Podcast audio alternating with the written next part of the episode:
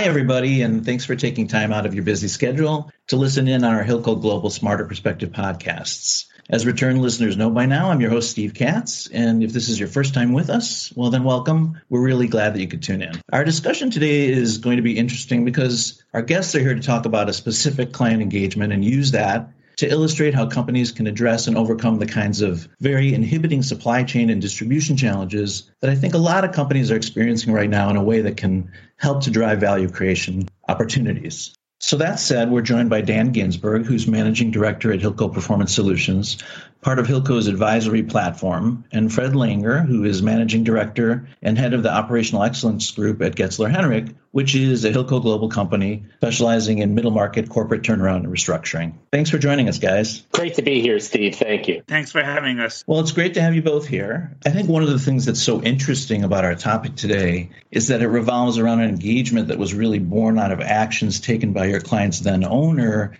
during the course of the pandemic. And I know we're not going to name that client specifically for confidentiality purposes, but suffice it to say that while those actions were clearly intended to solve a problem, they ultimately created another one in the process. And I think that type of catch 22 is really something that's on many consumers' mind, many companies' minds right now, rather, meaning that what are the right steps to take to improve performance and how do you go about limiting the potential for unintended consequences in the process? So, Dan, to get us started, I'm going to turn to you. Can you tell us a bit about how that predicament led to your engagement by this client evolved and why you and Fred's teams were brought in? Sure, Steve. So, as you mentioned, the genesis of this project started when our client was separated and carved out from their parent company. And then their performance issues were exacerbated by some of the features that we've become familiar with resulting from the COVID 19 pandemic. So, to take us back, our client is a specialty retailer of stores across the US, and they were part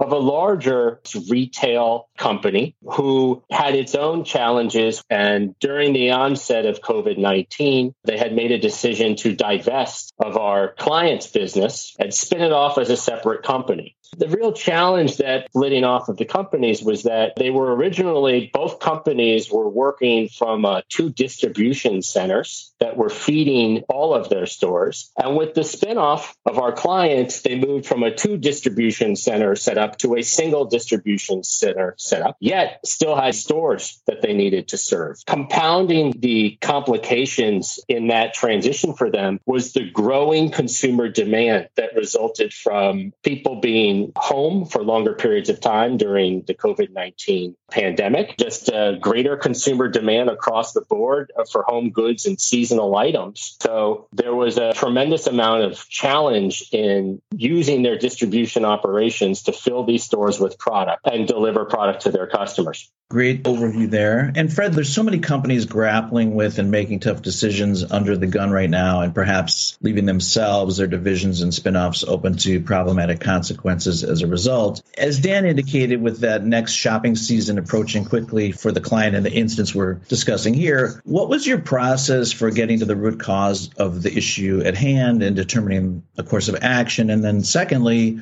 what did you and the team propose, and how did you move that forward efficiently? Thank you, Steve. We start out with doing a very granular assessment of what's going on in the distribution center, including all of their processes, people, systems, data and information, the equipment, the facilities, directly and indirectly, dock doors, all the processes through. And we then validate whether or not their missed revenues are due to what opportunities are out there. One of the keys for us is that we work very closely with the company's management and associates to determine this. And with our Lean and Six Sigma team, we then work to figure out what is the real capacity, what the bottlenecks are in the retail operations. What we found was processes that really could not handle the volumes that were necessary necessary for them to meet their retail goals. They were missing their retail targets by $100 million a year, even though the inventory was there in containers or in shelves, but they couldn't put it away or pick it fast enough to get there. So some of the stuff that we looked at was their inbound processes, loading and unloading, their visual controls,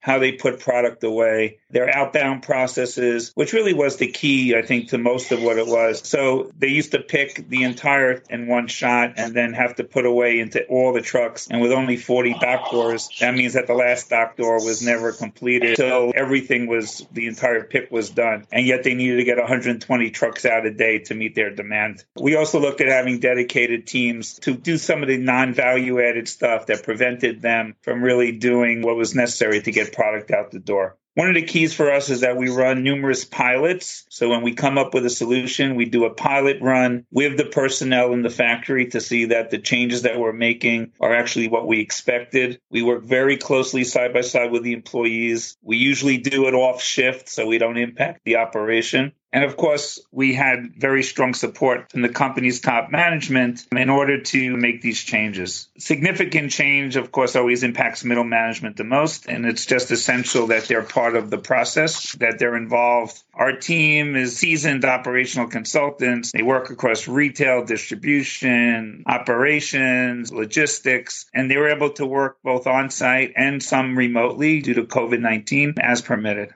Great. So, do you find that in working with clients, they have had situations where previous engagements have not included their people in making those initial assessments and evaluations to the level that they'd look for? Yeah, we find most of the time when we go in is that the plans that companies have on their own are usually top down driven and don't involve the hourly people. And it's the hourly people that are doing the processes every day that really understand the process. And they're the ones that need to execute it and therefore to sustain it. And the more you involve the hourly people, the better the sustainability is going to be. One of the other key things that we do is that we also make sure that the right metrics are in place so that you can measure the results. And if you don't measure the results, you're only going to go backwards. So sustainability is the key. It's not just making change, it's making sustainable change that where companies are going to end up being successful. Yeah, seems like getting that kind of buy-in from those folks is key. So that's great. And Dan, just coming back to you at this point, have a lot of conversations with people across the many Hilco operating companies, and whether it's an advisory board services, valuation, monetization, or capital solutions that they're bringing to the client, one consistent theme that I hear is that many times when the client thinks they need something, it's not actually what they need, and it's not ultimately deliver them the optimal result. So before the podcast, you were telling me a little bit about the fact that that happened here to some extent as well, and I'm hoping that you can, you know, what the assumption was versus the reality, and then take a little bit of time and talk about why it's so very important for businesses to gain that expert third-party perspective to validate or disprove those types of assumptions that exist in the first place that it seems are often developed in somewhat of a vacuum. Right, Steve. That's a really good point and something that kind of between the lines when we talk about these types of initiatives with clients. But in this particular case, as the case is with many of our clients, um, when we start conversations, they're typically around a certain type of financial goal that the organization is trying to hit, whether it's an EBITDA level goal or revenue, or maybe it's a market value goal if they're thinking about some M&A. And they understand that there are some operational challenges that are inhibiting them towards achieving that goal. And that's usually the point at which they turn to us to have a conversation about how could operational change deliver financial results that'll hit our objective in a sustainable way, enable us to grow our business further. And that'll garner increasing amounts of value from our investor community. And so they often will start with, as was the case with this particular client, they had a bad experience in a prior period when COVID 19 began. There was a lot of disruption in the retail and distribution networks, and there's great amount of difficulty getting products onto store shelf. We're all familiar with what happened with toilet paper and with paper towels and those types of things. Well, similar types of effects happen to all sorts of products, whether they're seasonal or they're replenishment items, uh, whatever the case may be, as supply chains began getting disrupted around the world. So the client came to us with, we have an indication that based on our performance last year, we will not have the ability to meet demand in our stores this year our distribution network. And that's simply because we spun off of a business that had two distribution centers feeding our stores, and now we're down to one.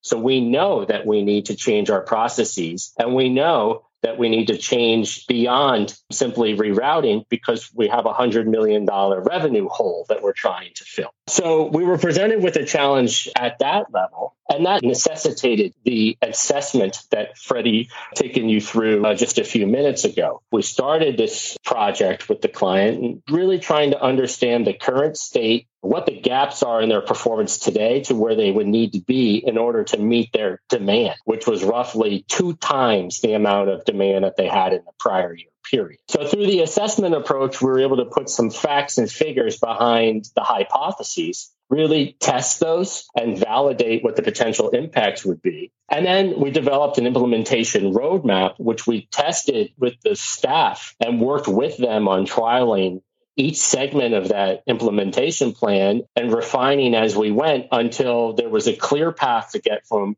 where they were today with 40 docking bays and one truck per bay per day and turning that into two or three times uh, volume in the same day. How are we going to get from where we are now to that future state? And so the assessment and the planning stages are critical to truly validating what the opportunities are and then socializing this with the organization and building confidence around the business case. And then from there, we go into implementation. And the implementation is something that our clients very rarely dictate to us how they expect it to be delivered. They trust that through our operational group, we have the expertise and the techniques from a lean and sigma perspective as well as other types of methodologies to deliver their results to train their staff and to leave behind future processes that their staff can continue forward and even continuously improve upon. And so, very rarely are we prescribed exactly how to deliver a project, but they want a certain result. What was prescribed by this client, which is somewhat unique, was the time frame. This client was in a very compressed period over the summer leading up into the holiday purchasing season when they needed all of this work to be completed. And so, what would normally take our group anywhere from nine to 12 months to execute, we were able to execute in a four month period by multiplying our force and having the buy in from all of the executives and staff at the client in order to be successful in this accelerated time frame. Yeah, so it sounds like adaptability is critical in this process, right? You don't know exactly how long that assessment and validation piece is going to take up front, and the client, as you said, may condense the time frame. You have to have the ability to bring the workforce and the expertise necessary in that time frame. That, absolutely. Flexibility and our ability to adapt to certain conditions are critical uh, to the success of a project, particularly in the environment that we're in right now, which is illustrated or represented by high degrees of absenteeism of both staff workers and supervisory people. We've got limitations in transportation right now due to a shortage of truckers. And simply having the management present when needed for all of our interactions has been a challenge, whether it was on site, virtual, or virtual. So having flexibility to deliver and having that type of bandwidth in our set of resources was absolutely advantageous here. If I can add to what Dan just said. Sure the speed to implementation really depends more on what the client can absorb than what we can deliver. It's how fast they can change with everything else they have going on. We've had clients that we said, okay, we'll be there one week a month because they can't absorb the change fast enough. And we've had this certain client where we had 15 boots on the ground for four months to get it done. So we are very flexible in the approach based on what the client's actual needs are and what their capability is to absorb the change. Okay, great. Good clarification. Thanks. And certainly important, I'm sure, as you move through these engagements. And lastly, Fred, can you share the kinds of results that you achieved on behalf of this particular client, how you approach transparency with clients overall. I know you talked a little bit about that, but in terms of assessing outcomes and forecasting future income impacts, rather. And lastly, can you also share with listeners the level of accountability that they should really be looking for and demand in a partner that they're seeking to engage for an effort like this? Because it sounds like all uh, vendors are not created equal. So, really, it's important that everything that we've achieved is validated by the company. So, one of the first people we engage is the CFO of the company because we're not going to calculate the results. We want the company to calculate what those results are. So if it was a process improvement and we're trying to get more efficient or whether we're trying to increase capacity, it's not for us to determine that. It's actually our partner in the company that has to determine that. And our goal is clearly at the end of every engagement is that this client wants to endorse us for the next job. In this particular case, the vice president of supply chain logistics, I'll paraphrase what he said at the engagement, that he and his team found our work highly professional and the experience of working with us extremely eye opening. So there was definitely genuine excitement in implementing what we recommended to them. And of course, our recommendations were not just from us, but actually facilitating teams from the actual client they expressed confidence that they would be able to actually sustain what we gave them and the training that we gave them so that they can take them to the next level. So we were very comfortable at the end of this engagement that the client got exactly what they expected and that they were going to achieve their goals as they actually measured the performance over the next calendar year and through that seasonal uptick that they were having. And again, we have to earn those endorsements like that. They don't just come. And part of it is transparency. We meet with the client daily it's not like, hey, come back in four months and I'll show you the results. We meet with them daily. We have weekly calls with the entire management team to make sure we're on track. All of that is the only way that you can get a delivered product, you know, where the people are satisfied with your results. But it really stems from the team that we have. We just have the experience that our team has. They're all six, six, Six Sigma Master Black Belts. They're top in the industry. And we hold them accountable to make sure we deliver the results for our clients and ultimately that those results are sustainable for the client. So we'll go back and do a quarterly assessment for the client to make sure we met those goals. Great insights overall, guys. In the end, yeah, businesses facing these types of challenges are looking for trusted advisory firms, but what's really going to make the difference in the connection um, are the people behind a firm's methodology. As you said, everybody who's bringing the insights, making the recommendations, and seeing them through. And I think you've illustrated how your teams orchestrate the many moving pieces of that equation very well for the audience today. So thank you both for that. On behalf of Hilco Performance Solutions and Getzler Henrich, like uh, you gave us a great perspective. So thank you for being here, Dan. Really appreciate it. Yes, and thank you for having us, Steve. We really appreciate it. And, yeah, uh, Steve, same here. So it was really great to be here and to share these insights with your group out there. Appreciate it. And how can people best get in touch with you, Dan? Sure. Email and phone are probably the best. You can reach me directly at D as in David Ginsberg, G I N S B E R G, at hilcoglobal.com, or reach me directly at 847 504 245 Fred. Yes, I can be reached at flanger at getzlerhenrich.com. That's F as in Fred, L A N G E R, at Getzler Henrich, G E T Z L E R H E N R I C H dot com, or I can be reached on my cell phone, 973 902 7585. Okay, well, thanks again to you both. I'm guessing that it won't be long before you hear from some of our listeners, given the current environment and how well you uh, explained everything here today. And listeners, we hope that today's Hilco Global Smarter Perspective podcast provided you with at least one key takeaway that you can put to good use in your business or share with a colleague or client to help make them that much more successful moving forward. Until next time, for Hilco Global and Getzler Henrich, I'm Steve Katz.